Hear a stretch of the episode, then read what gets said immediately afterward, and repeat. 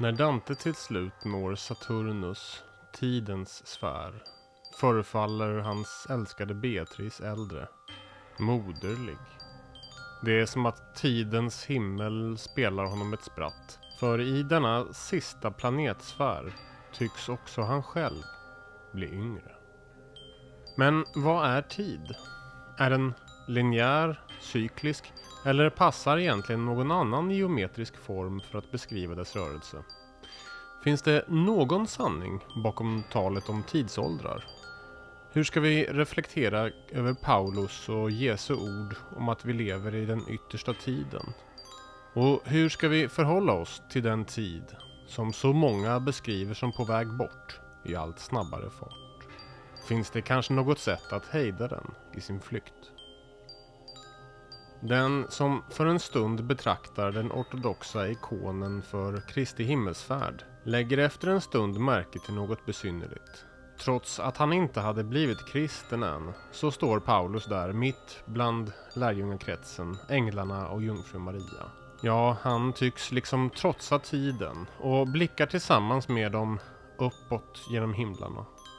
Även på pingstens ikon är han med och anledningen är enkel. Likt Paulus kan vi alla instiga i dessa bibliska mysterier. Tidens dörr är inte stängd. Paulus himmelsfärd ägde rum lite senare än lärjungarnas och också i våra liv kan en himmelsfärd äga rum. Så hör vi åter Dionysios ord i hans utläggning av en av kyrkohögtiderna. Visst är du nitisk nog att inte närma dig de gudomliga tingen genom sekundärkällor. Den kristendom Dionysios bjuder in oss till är inte en berättelse om något som hände för 2000 år sedan. För Dionysios är tiden nu. Dagens avsnitt av Den fördolda världen har rubriken Tidsresor.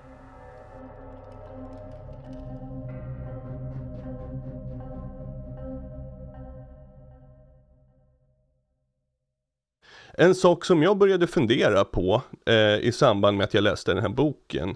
Det är ju så, vi, vi, vi läser böckerna och sen associerar vi med, med liksom den resonansbotten vi har i våra liv och så funderar vi på vilka teman som, som brukar komma upp och sådär. En sak som, som jag började tänka på är hur mycket Dionysius Areopagitens föreställning egentligen skiljer sig från en annan ganska vanlig föreställning. Eh, du har säkert hört det här uttrycket You get pie in the sky when you die. Eller ja, hur? Verkligen. ja, absolut. Självklart. Ja. Oh, ja. Uttrycket kommer ju från Joe Hill som var fackföreningsmänniska. Han är hyllad som en hjälte inom liksom vänsterrörelsen och fackföreningsrörelsen. Han var svensk, flyttade till Nordamerika, USA och eh, började engagera den tidiga liksom, arbetarrörelsen i början på 1900-talet. Och eh, han, var, han var låtskrivare och han använde sig av väckelsehymner, olika salmer då för att kommunicera ut sitt budskap. Och en av, i hans, hans vad ska man säga, version av In the sweet by and by, eller det är saligt att på Jesus få tro som den heter på svenska. Så uh, han, polemiserar ju mot uh, en dåtida vanlig religiös föreställning då. Och det, det är ju det här att man, man får paj i himlen när man dör. Att livet här på jorden, det är vad ska man säga, en, en enda lång prövotid. Ett lidande, en tid av lidande och sen så har du liksom kommit till tro och eh, levt väl så får du paj i himlen. Och eh, han säger det, sjunger det, You get pie in the sky when you die, it's a lie. alltså han, han, konfronterar den tanken men han gör ju det utifrån ett sekulärt och kanske ateistiskt förhållningssätt. Men jag har alltid tyckt att den här eh, kristna föreställningen är problematisk. Det är väl väldigt få kristna idag som går ut och säger så här, ja men vi, vi har You Get Pie in the Sky, uh, When You Die uh, te teologi, det är det vi står för, det är ju få som säger det utåt liksom, men det, men det finns ju implicit i vissa sammanhang och uh, i vissa föreställningar. Och jag bara tänker liksom när jag läser Dionysius hur skilt. Det handlar ju verkligen inte om att leva väl eh, i ett svårt jordeliv och sen eh, liksom som en prövotid för att sen få en belöning i himlen utan Dionysios gudsföreställning är ju liksom en gud som både ogripbar och som är när, mer närvarande i mig själv än vad jag själv är. Så, så, så jag skulle vilja prata om tiden, himlen, jordelivet. Vad tror du om det?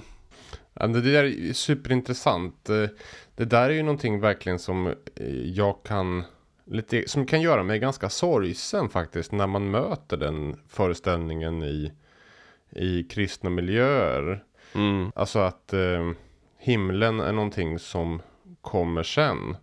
Och nu lever jag i en period där jag inte får vara i himlen, inte får vara nära Gud. Utan mm. är långt från Gud. Men ska på något sätt ändå leva trons kamp och uh, göra det goda för att mm. sen en dag få uppstå till härlighet och då får, det änt får jag äntligen ha ett liv nära Gud. Och det där är jag tycker nästan att det är som sorgligast när jag hör sekulära människor uttrycka den här föreställningen som att de, de tror att det är det vi kristna tror på. Ja, jo visst. Det, det, det, är, både, det är både och. Ja. Både när jag möter den i kristna sammanhang och när jag möter den i ateistiska sammanhang. För att när man möter den i ateistiska sammanhang då blir ju det som en sån här, ett hinder för människor att upptäcka kristendomen.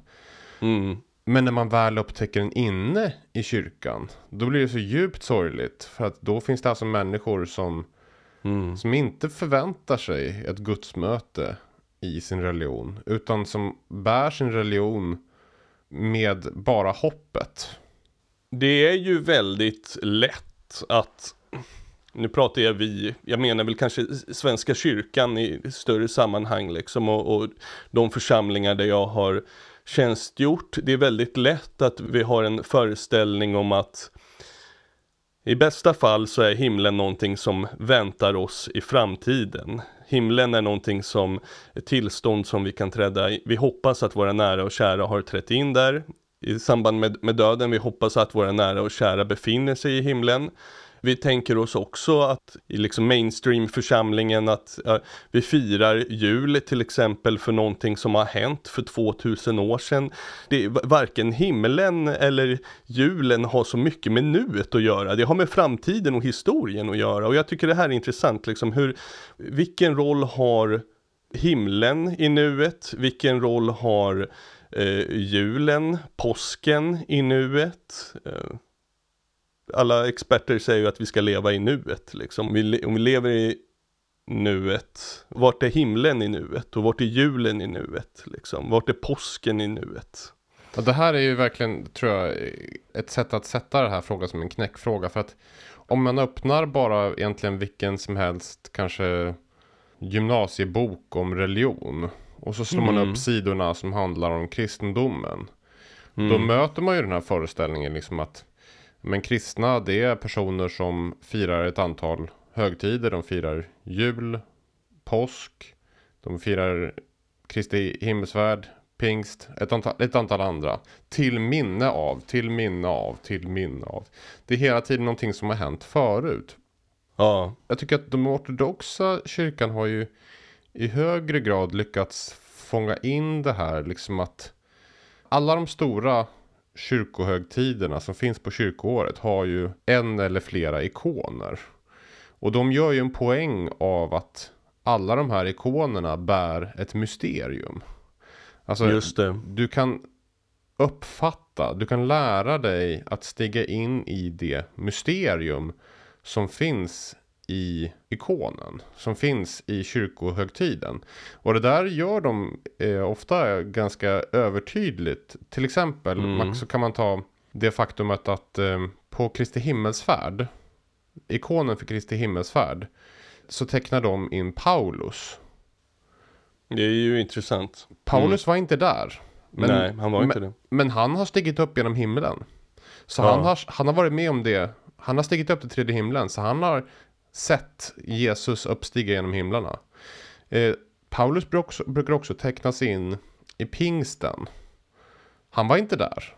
Men han har, in, han har instigit i pingstens erfarenhet. Alltså Just att det. den historiska händelsen som tecknas på ikonen är inte bara en händelse som äger rum vid ett enda historiskt tillfälle. Utan det är varenda givet historiskt tillfälle där pingsten upplevs är pingsten. Ja, just det. Pingstens mysterium är inte bunden till en historisk händelse. Exakt. Och julens mysterium är inte bunden till en historisk händelse och eh, påskens, eh, Kristi död och uppståndelses mysterium är inte bunden till en tidpunkt i historien utan det är någonting som flyter kanske både framåt och bakåt och som vi kan erfara här och nu. Vi var ju lite inne på det i förra avsnittet när vi pratade om anamnesis.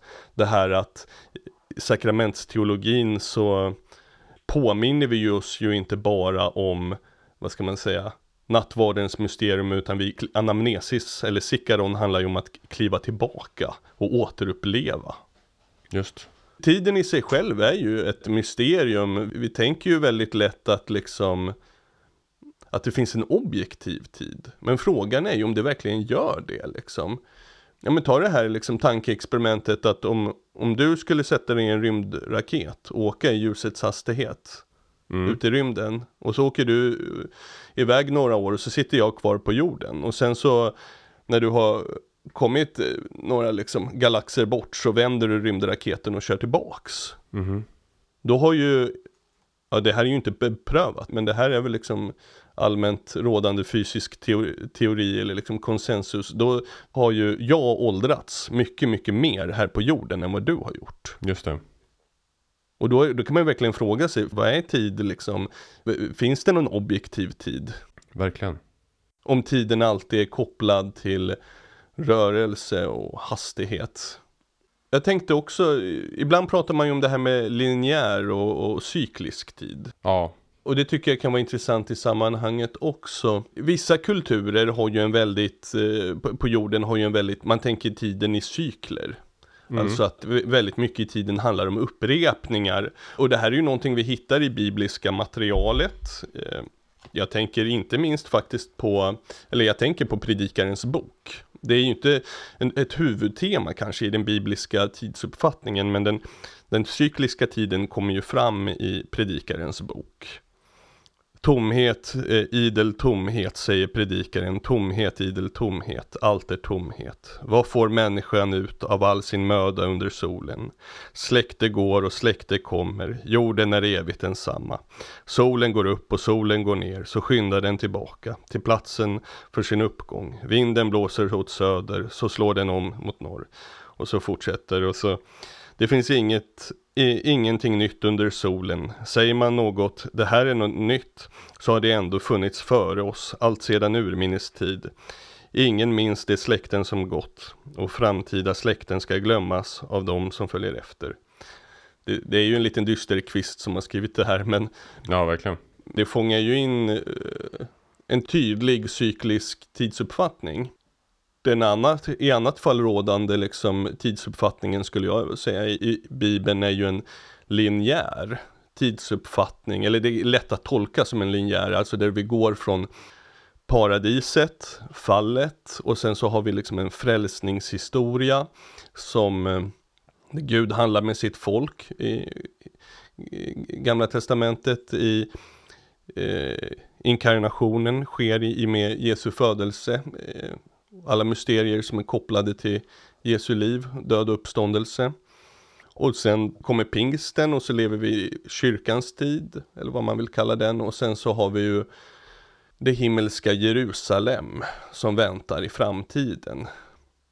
På ett sätt är ju den kristna tidsföreställningen med det himmelska Jerusalem som väntar någonting väldigt, väldigt hoppfullt. Som kontrast kan man ju till exempel lyfta fram den eh, tidsuppfattning som var vanlig både hos vissa greker och hinduer. Där tänkte man ju liksom att eh, att det har funnits fyra tidsåldrar. Jag tror att det, grekerna talade om en guldålder och sen silver, blev det sen en silverålder, sen kopparålder och en järnålder. Eh, man tänkte sig nog att liksom det, det rådde mer fullkomlighet förut och att vi går från fullkomlighet till mer och mer upplösning eller mindre och mindre fullkomlighet. Lite som att det, det i tiden faktiskt också äger rum ett fall. Mm. Eh, hinduerna har ju den här, eller vissa hinduer har ju den här uppfattningen också. Eh, och att vi nu lever i Kali Yuga, den mörka tidsåldern. Man kan ta, några, man kan ta utdrag ur den där uh, bilden. Den dyker ihop hos grekerna, hos uh, den här Hesiod och den här Ovidius. Mm. Och eh, man kan ju ha ett litet intressant, eh, bara liksom parentes. I den där då bilden ett fall från då den här bronsåldern till järnåldern. Ibland så finns det den här uh, her heroiska åldern mellan där. Men he helt Mm. oavsett så finns det en bronsålder och sen en järnålder. Och det där är lite int intressant för att om man kollar rent arkeologiskt. Alltså för det här är ju faktiskt åldrar som, vi, som faktiskt finns också. Jag menar, eh, om man slår upp eh, alltså, böcker om historia så just begreppet bronsålder och järnålder förekommer ju faktiskt. Mm. Ehm, Mm. Och bronsålderns samhälle, det var ju ett samhälle som krävde eh, ganska mycket organisering. Man behövde liksom två stycken då metaller för att göra det här bronset. Just det. Eh, och de där två metallerna, de fanns sällan på samma plats. Eh, Mm. Så de, man behövde liksom handla. Man behövde, för att kunna liksom göra det här så behövde man ha ganska höga temperaturer. Alltså det var ett ganska avancerat samhälle som behövdes. Det var liksom en högkultur som krävdes för att hålla igång det här eh, bronssamhället. Sen upptäckte man järnet. Och järnet, det var sämre än bronset. Men det hade en avgörande fördel. ja. Och det är liksom att du kan plötsligt massproducera vapen. ja. Och sen så kan, sen så kan du, om, om du bara är lite smart. Så kan du ge dig på ett bronsålderssamhälle. Och bara Ja. krossa dem helt enkelt. ja. Med våld. Och ta det, Mm. Ja visst. Och ehm, då är det liksom så att rent arkeologiskt så ser vi liksom att bronsålderkulturerna de dog ut. Och plötsligt så fanns det inte längre något behov av att göra de här stora handelsresorna. Så att till exempel grekerna under ganska lång tid så hade de inte längre något skriftspråk. Det, liksom, det var liksom ett fall som ägde rum. Ja. Massor utav liksom den kultur, kunskap, insikt, alltså skriftspråket försvann i princip. Så att det var ett fall som ägde rum genom mellan de där två åldrarna. Just Alltså, det. Du har en värld med ord och betydelser. Mm. Och sen så kommer människor med järn. Och slår sönder det här samhället. Och ett nytt samhälle uppstår. Med, baserat på nya strukturer. För man är, ny, man, man är liksom mindre sociala enheter. Just det. Och sådär. Så det finns liksom inbakat ett minne också.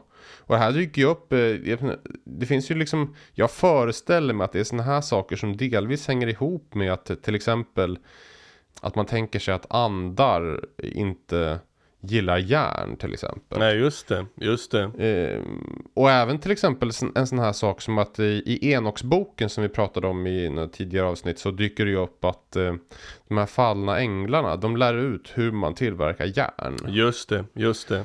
Så att fall och järn hänger ihop. Alltså det, det, så det finns det är, en, det är en intressant, ba- bara en parentes liksom Ja, bara på hur, ja. på hur, hur, hur liksom den här erfarenheten av att det har funnits ett visst sätt att leva och sen slås det sönder. Jag menar man kan ta ett annat sånt där exempel. Det är ju det här som, som vi var inne bara, bara en kort hänvisning till det här. Mm. Det måste ju finnas ett minne såklart av att eh, det här jägar-samlarsamhället som en gång i tiden fanns eh, bröt samman. Och att när vi blev jordbrukare. Vi har ju Just varit det. jägare och samlare 95 95% av vår tid på jorden. Ja. Eh, och sen så kommer jordbruket. Och det måste ju ha slagit sönder den kulturen såklart. Ja, och i samband med att vi blir jordbrukare så uppstår ju också andra typer av samhällsklasser. Helt plötsligt så Totalt. b- kan du ju ha en kung som styr, eller liksom en, någon som äger, om man ska prata, alltså någon som styr och kontrollerar produktionsmedlen på ett helt annat sätt. Exakt så. Ja, och du får klasser, du kan få slavar, du får liksom människor som tvingas till att eh, bruka jorden på ett helt annat sätt. Det var inte eh, en tidigare liksom. Och jag menar, Kain, han är ju jordbrukare. Mm, mm, Eh, han är den som, eh, om man läser vidare sen, så hänger han ihop med städer. Alltså, Abel, eh, det finns ett intressant resonemang om att han kanske är en jägare-samlare. Just det. Eh, man kan ställa sig själv frågan, är det här ett minne av att man, av att jordbrukaren dödar Ja, eh, jägaren. Liksom, Ja. Jägaren. Liksom under ytan när, när grekerna och Mm. hinduerna har de här föreställningarna om olika tidsåldrar och, och att det har ägt rum ett fall. Så kan man också ställa sig själv frågan så här, liksom, man kan faktiskt, vissa saker kan man faktiskt peka ut kanske. Ja, jag tycker också att det blir intressant. Man kan ju leka med tanken vad eh, om det har ägt rum någon form av katastrof, flodkatastrof också som har liksom wipe out, eh, wipat out en stor del av liksom eh, den befintliga kulturen. Vi, vi hittar ju det, flodmyten är ju någonting som återkommer också i många med, medelhavsländer och liksom vad fanns det någon, någon mer högstående eh, på något sätt mer andligt fullkomlig eh, samhällsgemenskap innan de här katastroferna. Det är ju... Mm. Det är en, det är en jätteintressant fråga. Sen så tycker jag att utifrån ett, vad ska man säga, metafysiskt perspektiv så tycker jag också att den här grekisk-hinduiska sättet att se på tiden är, är lite intressant. Om vi bara leker med tanken att vi, vi köper Big Bang-teorin, liksom att all tillblivelse sker genom någon form av liksom gigantisk e- explosion. Det som händer i en explosion är ju att avståndet mellan partiklarna ökar ju. Ju mer och mer liksom explosionen sker och vidgas.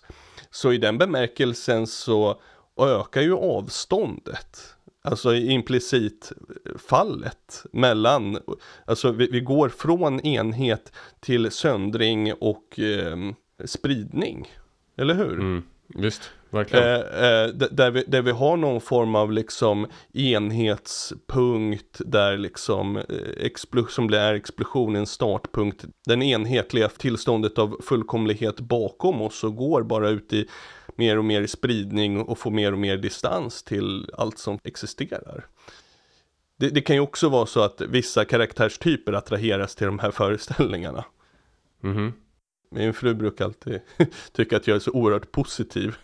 och, och jag vet inte om det är min karaktärstyp som gör att jag har väldigt lätt att identifiera mig och väldigt lätt att hoppas på en bättre framtid. Jag tycker som kristen har jag väldigt jag är bekväm med tanken på det himmelska Jerusalem som ligger framför oss. Det är ju en, he- en liksom helt annan eh, sätt att se det egentligen. Det, det, det liksom fullkomningen är inte, eller tillståndet av enhet och fullkomlighet är inte bara något bakom oss utan något som ligger framför oss och väntar oss. Just när det kommer till det där liksom med vad man förväntar sig och var man kommer ifrån och liksom hela den där biten. Alltså det, jag har varit väldigt hjälpt av en grekisk filosof som det är en kompis till mig som har introducerat mig till som heter Mm. Empedokles. Mm, Han har en intressant, eh, han säger så här att som en analysverktyg så säger han så här.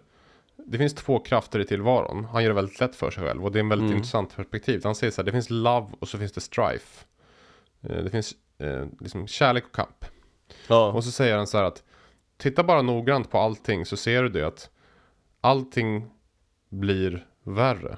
Allting förruttnas, allting bryts sönder, allting håller på att förfalla. Om du bara Mm. tittar så, så märker du det.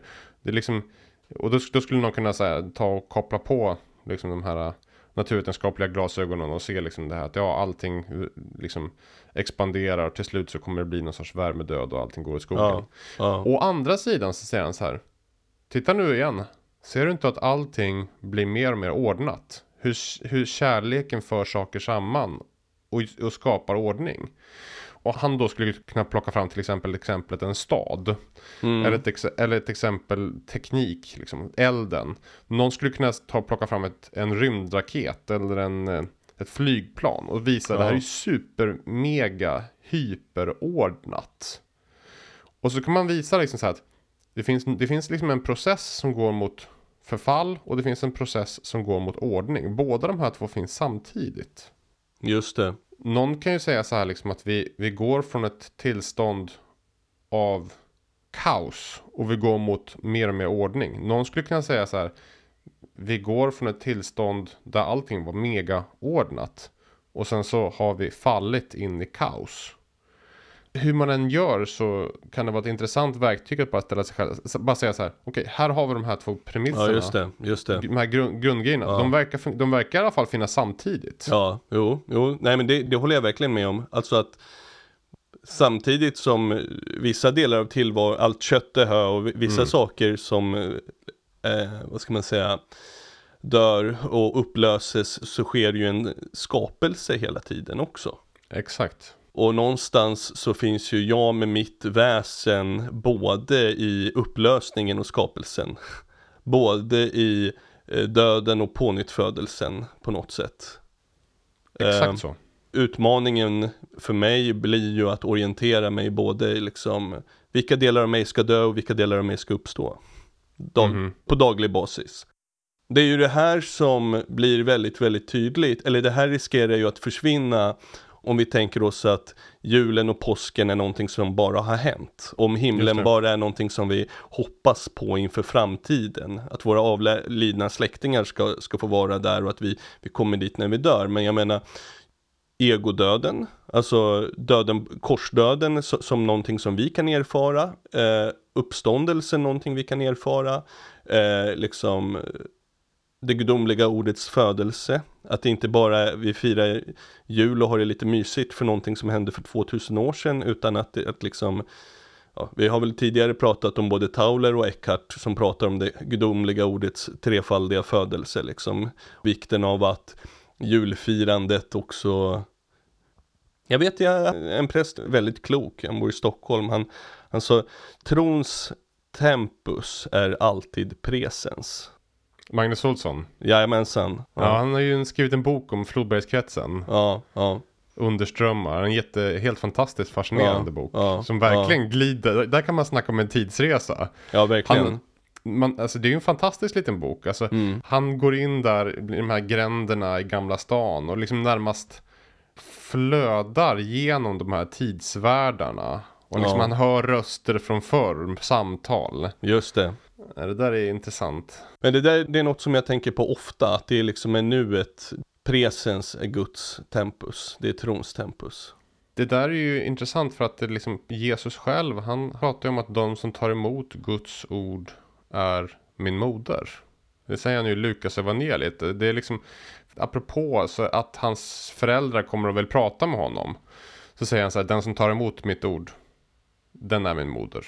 Just det. Eh, och det där är, tänker jag är en mystik insikt. Alltså att vi på samma sätt som julen är en berättelse som handlar om en konkret erfarenhet. Så förväntas ju då vi ta emot Guds ord i vår mage ja. och föda Kristus. Ja. ja, ja verkligen.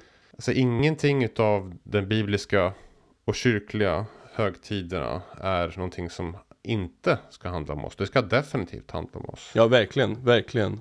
Det är det här som Luther skiljer på den historiska tron och eh, det som är den, den sanna tron. Ja. Det som rör dig själv.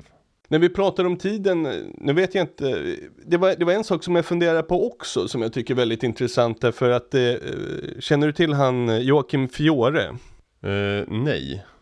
Jag, jag, är ingen expert på honom, men jag, jag kommer ihåg när vi läste om, om honom under, i teologiutbildningen. Han har ju han tänker ju att det finns olika tidsåldrar. Liksom han är en kristen teolog och han tänker sig liksom först fanns faderns tid och det är väl liksom gamla testamentet och sen så kommer sonens tid och det är liksom sker i samband med inkarnationen och sen så menar han att snart så ska liksom andens tid bryta in.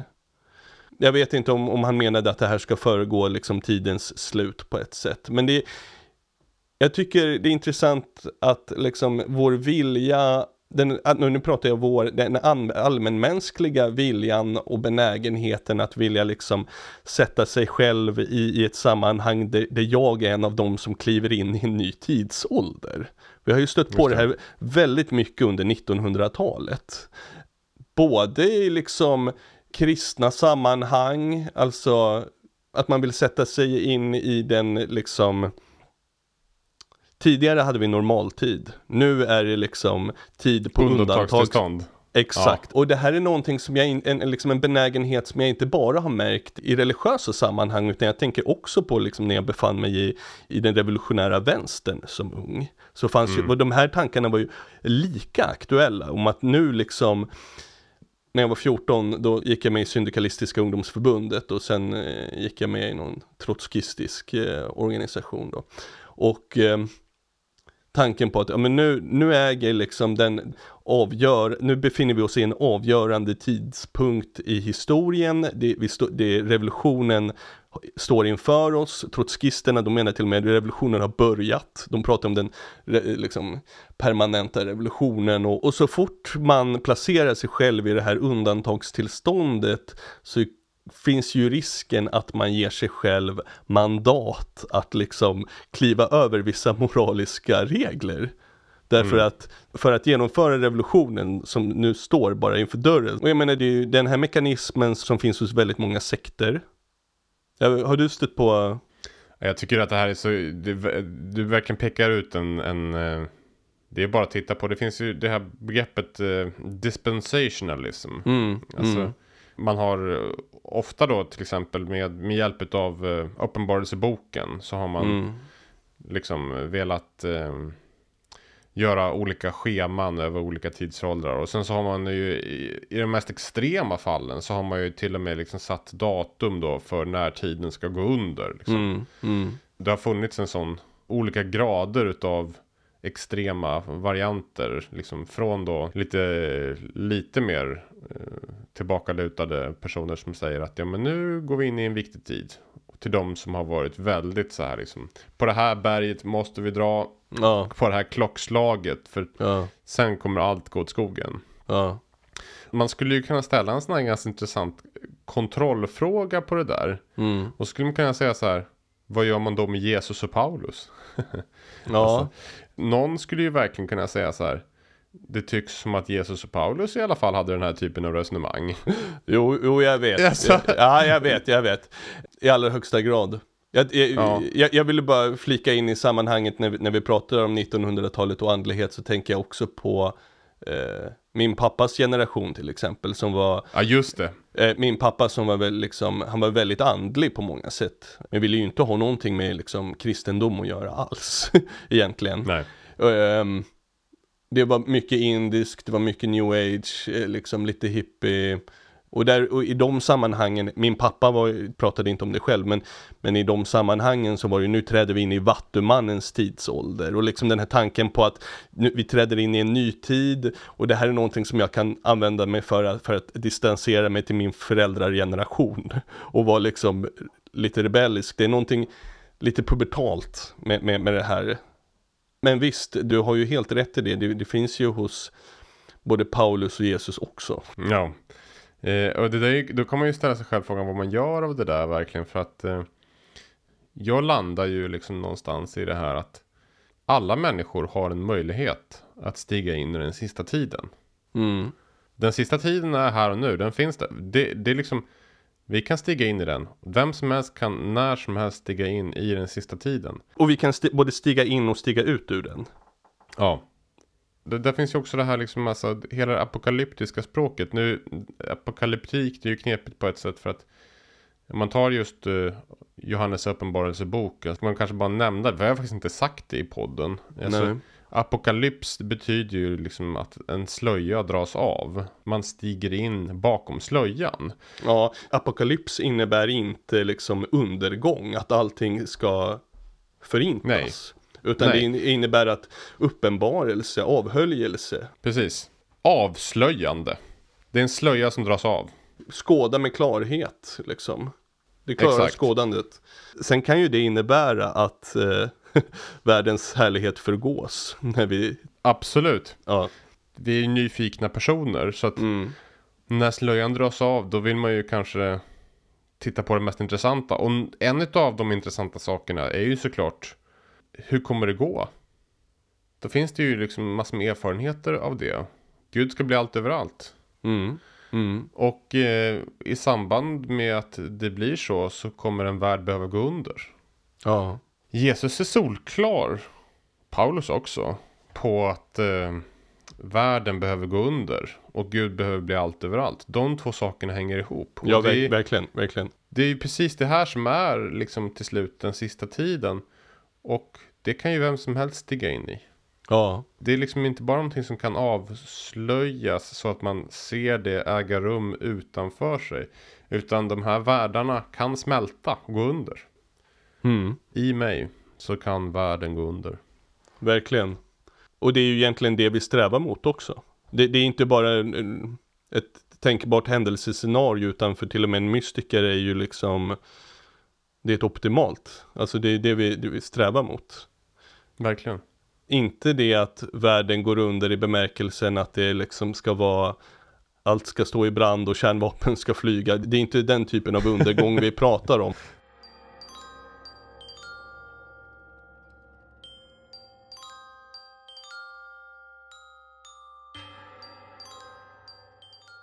Och för någon person så, så kommer det där äh, inträdandet i erfarenheten av Guds förening med allting eh, kommer vara någonting som är djupt fridfullt. För en Mm. annan person så är det i tillstånd av extas. Mm. Och för någon annan så finns det en viss bävan. Eh, Ja. Och kan säkert skifta. Ja, det finns ju den här gamla judiska berättelsen om Det är några olika rabbiner som får träda in i himlen Har du hört just det? det. Träda in Ja, i paradiset uh? En dör knall och fall och någon blir galen och någon blir heretiker och en, kommer, en, av- en av fyra kommer liksom tillbaks och, och, och eh, är har- harmonisk, liksom det har landat väl Just det. Med detta sagt så tycker jag inte heller vi ska liksom, vi ska inte, liksom, vi kanske inte ska pacificera vår mänskliga Ibland är det ju bra att ha kristänkande och ha liksom krisberedskap och Jag menar, ta till exempel, du, både du och jag är födda på 80-talet. Vi eh, du kom säkert ihåg på inför millennieskiftet allt snack om att nu ska jorden gå under här för att eh, Windows-datorerna kommer inte kunna klara av, av omställningen liksom till så nu kommer alla kärnvapenraketer avfyras samtidigt liksom. Ja men det var ju den typen av snack. År 2000 blir det R-år. Ja, exakt, exakt. Och sen så, eh, det, det, jorden gick inte under och sen så eh, kommer jag ihåg, jag, jag gick i gymnasiet i början på 2000-talet och då började jag läsa, hittade jag information om den här Maya-kalendern. Och i Maya-kalendern den tar slut 2012 liksom. Tw- 2012 passerade och eh, ingenting hände. nu sitter vi här, vi börjar närma oss 40-årsåldern och så är det massa unga människor som säger vi måste tänka på miljön nu annars går allting under. Det är väldigt lätt att vi bara lutar oss tillbaks och säger så här, nej men hörni, eh, de har pratat om undergång hela vår livstid och det, det har inte hänt något, det är liksom bara slappna av. Men det är inte det budskapet vi har heller liksom. Det där, det, nej, det där är ju väldigt intressant alltså. Hur, hur, man, hur man förhåller sig till det där. Alltså, jag hade ett ganska intressant eh, samtal med en, eh, en annan mystiker om just Mm. det här. Alltså, för, att jag tror att jag tror att det är många personer som har haft en sån här inställning ungefär om att det finns en, det finns en potential i liksom mystiken att göra människor, det pratade vi om i förra avsnittet, alltså att det finns en potential i mystiken att göra människor mindre jag-centrerade och mindre Mm. egoistiska och Mm. därmed liksom så finns det massor med nycklar i mystiken till en, till en bättre värld. Och jag tror att det är många som har liksom i ljuset av klimatkrisen så har man tänkt ungefär så här alltså. Ja, men då får vi snabbspola det mystika projektet på något sätt så att vi får en chans liksom att Rädda jorden. Ja, exakt. Ja. Men då, då måste man ju bara liksom, tänker jag så här, vara lite ärlig mot sig själv. Och sen så måste man titta på vad forskarna säger om hur lång tid det finns kvar på... Alltså om man, om man bara liksom tar och tittar så här, vad behöver göras för att få olika grader av uppvärmning? Mm. Och sen så tar man och bara kallt sätter sig ner och tänker så här. Okej, verkar det vara så att vi rör oss mot att man kommer lösa det där? Och sen så kollar man på hur, hur mycket tid finns kvar. Och sen så ställer man sig själv frågan så här, finns det någon, li, finns det någon chans överhuvudtaget att den här lilla, lilla kretsen på planeten som håller på med mystik ska ha en liksom, chans att liksom, så här, påverka det här? Och då blir ju liksom min slutsats jag, jag har ingenting mot hoppfulla människor som, som tänker sig att det finns en chans här. Liksom. Mm. Jag tror inte att det kommer vara mystiken som kommer rädda oss i det här fallet. Om det går åt skogen så kommer mystiken ha en roll att spela. Alltså om det går verkligen totalt mega åt skogen och vi får sådana här liksom stora delar utav jorden blir svåra att liksom leva på av olika skäl. Liksom skördar som slår fel så vi kommer få kanske en förminskad liksom mänsklighet kvar Ja. och så vidare.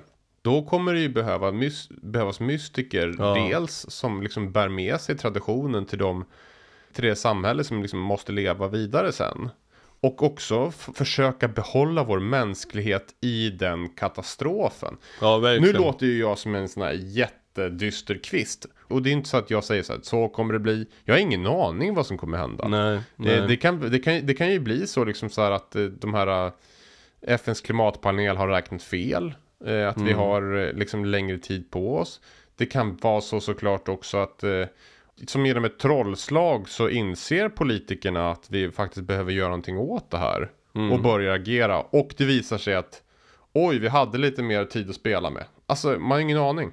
Absolut, och jag menar någonstans så ska, ska vi komma ihåg att eh, rinnande vatten, isolerade väggar och eh, uppvärmda hus är liksom inte en förutsättning för att paradiset ska bryta in i, i våra hjärtan.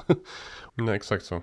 Det tror jag är väldigt, väldigt viktigt och jag tror att if the shit hits the fan och det, det blir någon form av postapokalyptisk eh, tillvaro där civilisationen i någon bemärkelse blir utslagen så kommer det behövas då kommer det verkligen behövas mystik. Där vi också är medvetna om att eh, liksom himmelriket kan bryta in även där. Eh, Gregorius av Nyssa hade nog ingen liksom skön säng från Ikea eller, eller vart.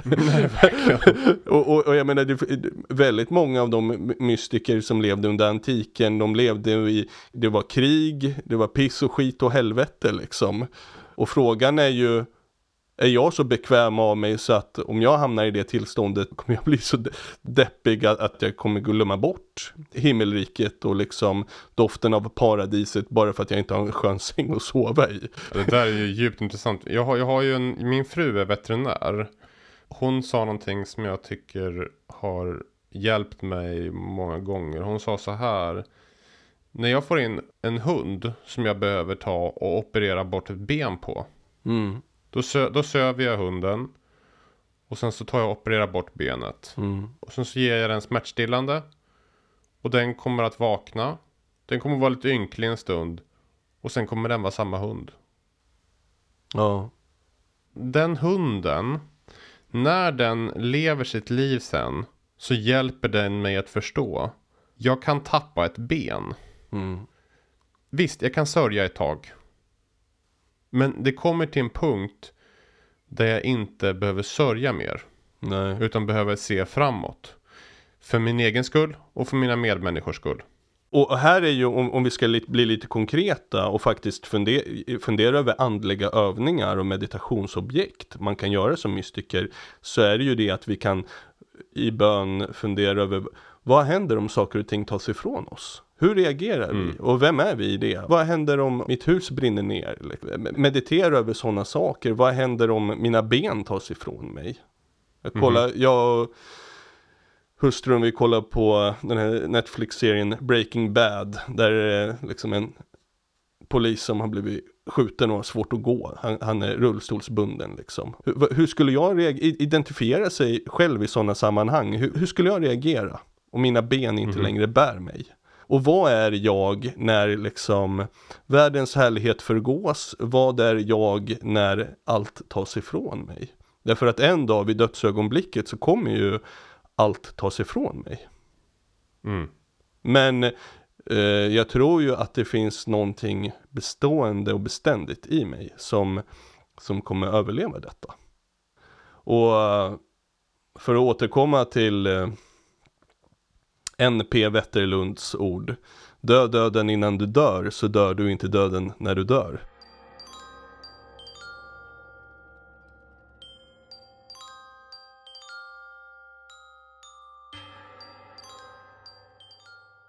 När vi pratade om eh, precis det här om hur vi hanterar vårt liv och vår död.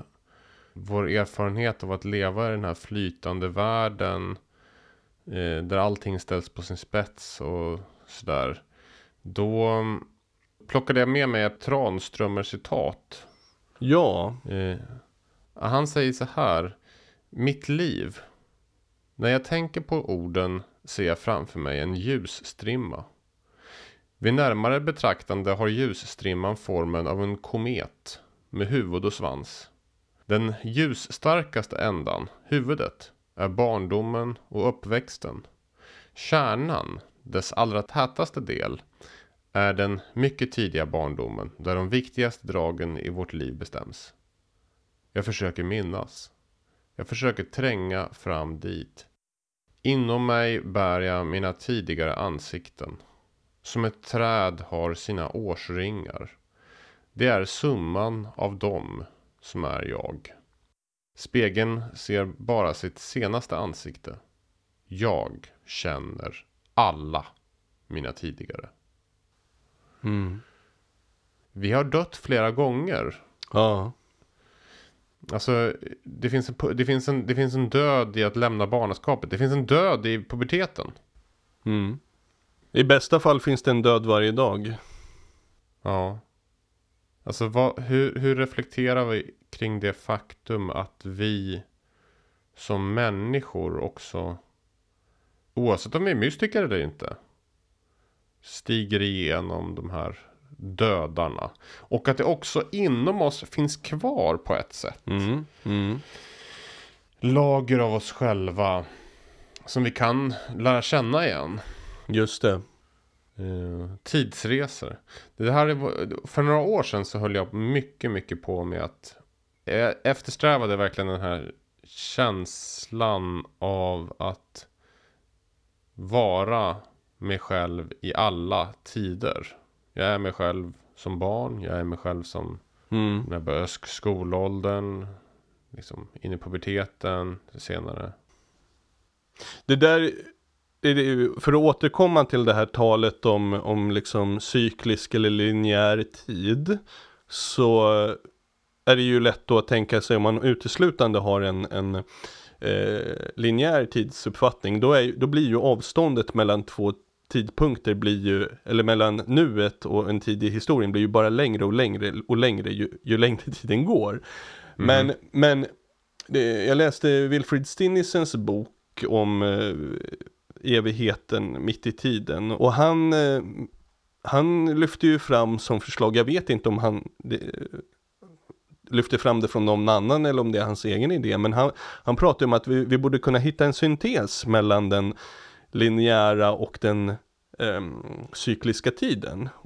Och då mm. lyfter han fram den spiralformade tiden då kombinerar man ju cykeln, den cirkulära rörelsen med liksom linjens framåtgående. Och då tänker man att liksom tiden rör sig i spiralform. Det är ju väldigt intressant i, för, i förhållande till Dionysus Areopagiten också, just spiralen som, eh, vad ska man säga, heligt mönster. Men om vi tänker oss att tiden rör sig spiraliskt så då är det ju inte så att nödvändigtvis att eh, avståndet mellan nuet och en särskild tidpunkt i historien blir längre och längre ju mer tiden går. Ja, verkligen.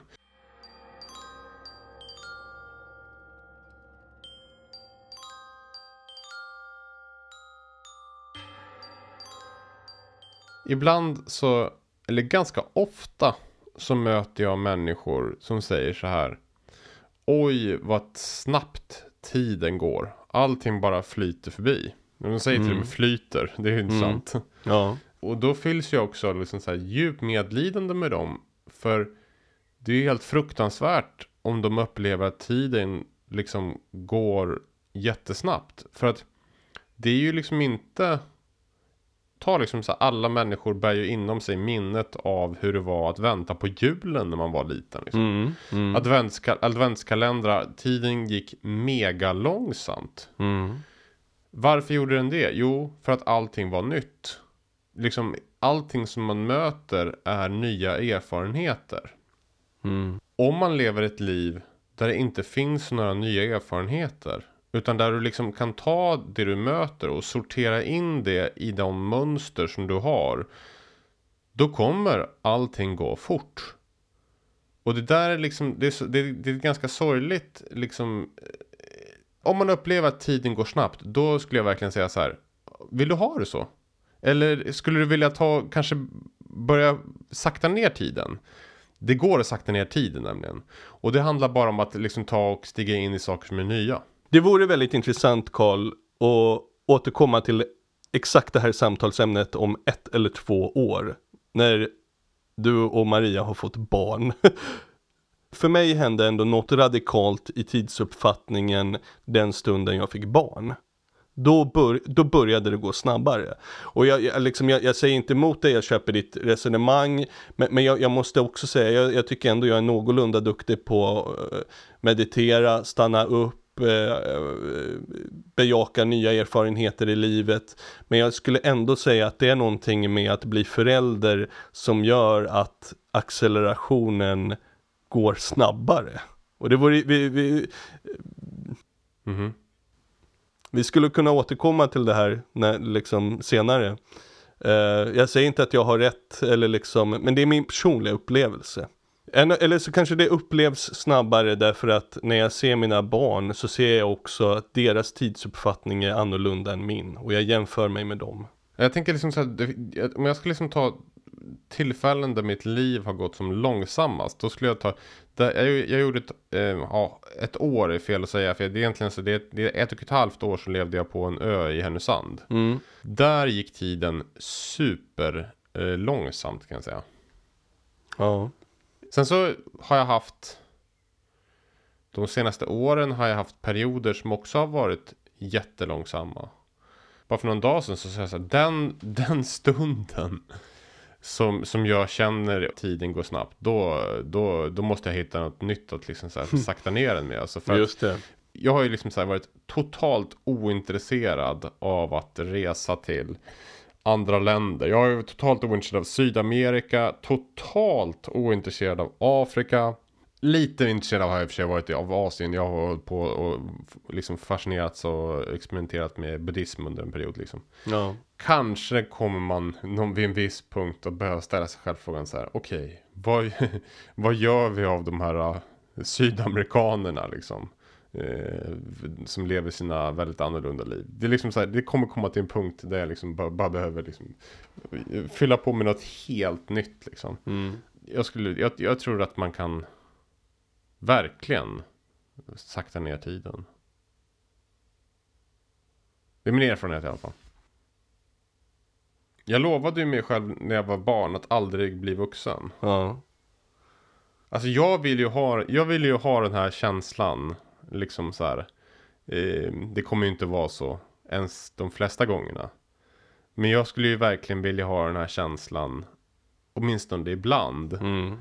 Av att man leker med sina barn. Och sen så vill de ta efter en stund. Och, gör, och liksom sen, vad ska, liksom göra någonting Mm. vux, vuxet. Och göra sånt så här, men ska vi inte leka lite mer? Pappa, jag vill gå och lägga mig nu. Jag vill borsta tänderna med och lägga Nej, vi mig. måste, vi, kan vi inte leka lite till först? Förstår du? det där. Alltså jag, jag, liksom, jag, jag tänker liksom inte... Alltså jag... Så här. Ehm,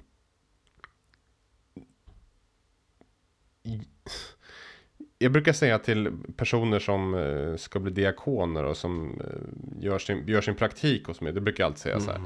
Om du märker att när du tar och ska sätta dig ner och be, när du ska sätta dig och meditera, fira mässa, då upptäcker du att din, med, ditt medvetande är i din kalender. Du undrar hur det ska gå med det här och de här och de här grejerna. Mm. Då får du ta det som en väckarklocka. Att nu måste du nu har du gjort alldeles, alldeles för mycket saker som har att göra med liksom att du ska lösa dina diakonala bekymmer och problem till andra människor. Du behöver stiga in och be och meditera och hitta den här friden som finns liksom i Guds närvaro. Om du inte kan, om, om när du försöker be, inte kommer in i bönen, då måste du sakta ner så att du kan göra det. Och jag tänker att det måste, det där, det där är verkligen alltså liksom mitt, liksom verkligen sån här, jag tänker inte acceptera. Alltså så här, då drar Nej. jag handbromsen. Ja. Om det ska vara så att jag känner så här, nu måste jag bli en vuxen människa. Jag tänker aldrig göra det. Jag tänker, jag vägrar. Nej. Sen så måste det finnas delar av människan som växer upp. Men jag tänker inte tappa kopplingen till barnet. Nej, och, särsk- och särskilt när du själv blir förälder. Så, Ja, ja, så, så, kommer, så kommer ditt barn må bra av att, att eh, Ja, pa, pappa säger till att nu är det läggdags. Nej, du kan, inte, du kan inte äta upp hela godisskålen. Nej, pappa kan inte ta ledigt hela veckan för att vi, vi ska vara hemma och leka. Utan pappa måste jobba för att det ska finnas mat på bordet. Ja. Eh, men men- jag tänkte på en annan sak också i förhållande till det här och det är ju liksom vart, riktar vi vår uppmärksamhet? Mm. Det, det är väldigt lätt att vi antingen riktar vår uppmärksamhet mot framtiden, mot något som ska komma, eller så riktar vi liksom uppmärksamheten mot något som har varit. Och här tänker jag inte bara i, bara i psykologiska termer utan jag tänker att vi även i vår relation till Gud så kan vi liksom fokusera på andliga upplevelser som vi haft för länge sedan eller andliga upplevelser som vi längtar efter. Men, men det här att liksom eh, låta uppmärksamheten vara riktad på Gud i nuet. Det är nyckeln till så mycket och det är så svårt idag när vår uppmärksamhet har blivit en handelsvara. ja, verkligen. Vi tänker ju inte på det kanske i vardaglig, vardagligt, men liksom så fort vi slår på våra smartphones eller datorn så är det ju faktiskt mängder av vinstdrivande företag som kämpar om vår uppmärksamhet. Vår uppmärksamhet har blivit en handelsvara. Dina, vad ska man säga, datavanor, dina liksom Ehm, det, det du surfar på, det du kollar på sociala medier. Det finns företag som kollar upp det och som är jätteintresserade av vart du riktar din uppmärksamhet för att kunna tjäna pengar på det. Och här tror jag liksom att eh, den största otjänsten vi kan göra, både oss själva och Gud och hela världen, det är att liksom låta vår uppmärksamhet bli en handelsvara. Du sa ju tidigare här, vi har, vi har gått från att vara till att bli en vara. Och jag tror ju liksom den stora nyckeln i det här är ju att frigöra vår uppmärksamhet, bli herre över vår egen uppmärksamhet och liksom eh, inte leva, inte rikta den mot historien, inte rikta den mot framtiden utan rikta vår uppmärksamhet mot Gud i nuet. Jag tror att det där är verkligen nyckeln. Jag tror att eh, människan har gjort någon sorts Dr. Faust grej i relation till den här moderna världen. Alltså det är som att det finns en, en sorts teknologisk modern Mefistofeles. Eh, Dr. Dr. Faust ha- handlar ju om att djävulen vill att Dr. Faust säljer sin själ för att han ska kunna ta och eh, liksom få då olika hemliga kunskaper. Och det känns liksom på många sätt, jag uppfattar det verkligen som att det finns någonting närmast demoniskt ibland. Över hur liksom vi i vår tid förväntas liksom sälja vår uppmärksamhet. Mm. För att få, ja, för att få vad då? Vad är det vi får egentligen? Ja, ja, vi, säl, vi liksom tar ut vårt gudomliga, vi, vi offrar liksom vårt gudomliga öga som Teologia Germanica ja, pratar om. ja, För att få ett nytt öga av eh, elektronik. ja, Och liksom vi tappar vårt djupseende. Och liksom blir helt liksom förblindad, förbländad Mm. av tiden. Vi vill ha det nya. Vad har hänt i statusmeddelandet? Vad händer i feeden? Det här måste vi plocka upp. Vi måste göra avsnitt om liksom mystik och sociala medier. Eller mystik och, och IT liksom. Ja, verkligen. Det hinner vi inte med nu. Men det, det, det är verkligen ett viktigt sak. För det, Ja. det liksom äter, det äter oss. På min iPhone har jag en inställning som gör apropå tid. Den visar varje vecka hur mycket tid jag har ägnat vid telefonen. Och varje gång det där meddelandet kommer upp så känner jag mig för att bara liksom, jag fattig syndig människa. Alltså, Ja. be, be en synda, be i- i- inför Gud fader allsmäktig och, och jag känner mig som, eh, eh, jag skäms eh, över vart jag har riktat min uppmärksamhet. Eller att det har fått så mycket uppmärksamhet. Och eh, eh, det, det här vore intressant att fortsätta med. Ja. Mm. Gott, vi kanske ska sluta där. Det kan vi göra. Det är fint faktiskt ändå att det finns eh, bra digital utrustning därför att du sitter ju i Uppsala och jag sitter i Skaraborg och vi har varsin inspelningsutrustning. Så det finns ju bra sidor med det hela också.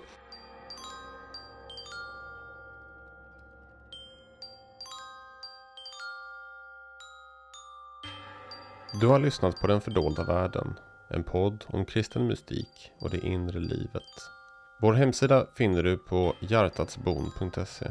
Skriv gärna upp dig på det nyhetsbrev som podden, nätverket Hjärtats bön och nätverket för mystagogiskt lärande med ojämna mellanrum skickar ut. För information om exempelvis framtida digitala seminarier. På hemsidan finns också information om hur du kan delta i någon av Svenska kyrkans lokala Hjärtats böngrupper, fysiskt eller via nätet. Samt hur man kan komma i kontakt med nätverket Hjärtats bön och nätverket för mystagogiskt lärande. Båda verksamma inom Svenska kyrkan. Där hittar du med tiden en kort och längre förinspelad introduktion till Hjärtats bön samt växande antal inspelade vägledningar som du också kommer hitta på ett separat podcastkonto med namnet Hjärtats bön. Om du skulle önska boka in föreläsningar om de ämnen som podden behandlar så är det möjligt att göra det då det är något som flera av oss kan göra i tjänsten. Om ni skulle vara en församling inom Svenska kyrkan som bokar oss innebär bokningsavgifterna i praktiken att pengar går från en församling till en annan. Hör av dig till poddens redaktion för mer information, också i det fall då du har andra tankar om samarbete. Den som vill vara med och fortsätta samtalet är varmt välkommen till vår chattkanal på appen Signal. Du finner en länk för att gå med i gruppen i textflödet som hör till avsnitten. Bilder från inspelningar, de konstverk och ikoner som refereras till i samtalen samt annat av intresse kan man finna om man går in på Instagramkontot Sällskapet Nos. Om du uppskattar poddens innehåll skulle vi vilja be dig att prenumerera på podden och ge den en positiv recension i ditt podcastprogram. Det hjälper oss att nå ut till fler. Så vi är mycket tacksamma om du gör det. Den som är intresserad av att köpa någon av de böcker utgivna på Artos som vi samtalar om i podden kan göra detta till ett rabatterat pris på Artos hemsida. Uppge då koden Den fördolda världen.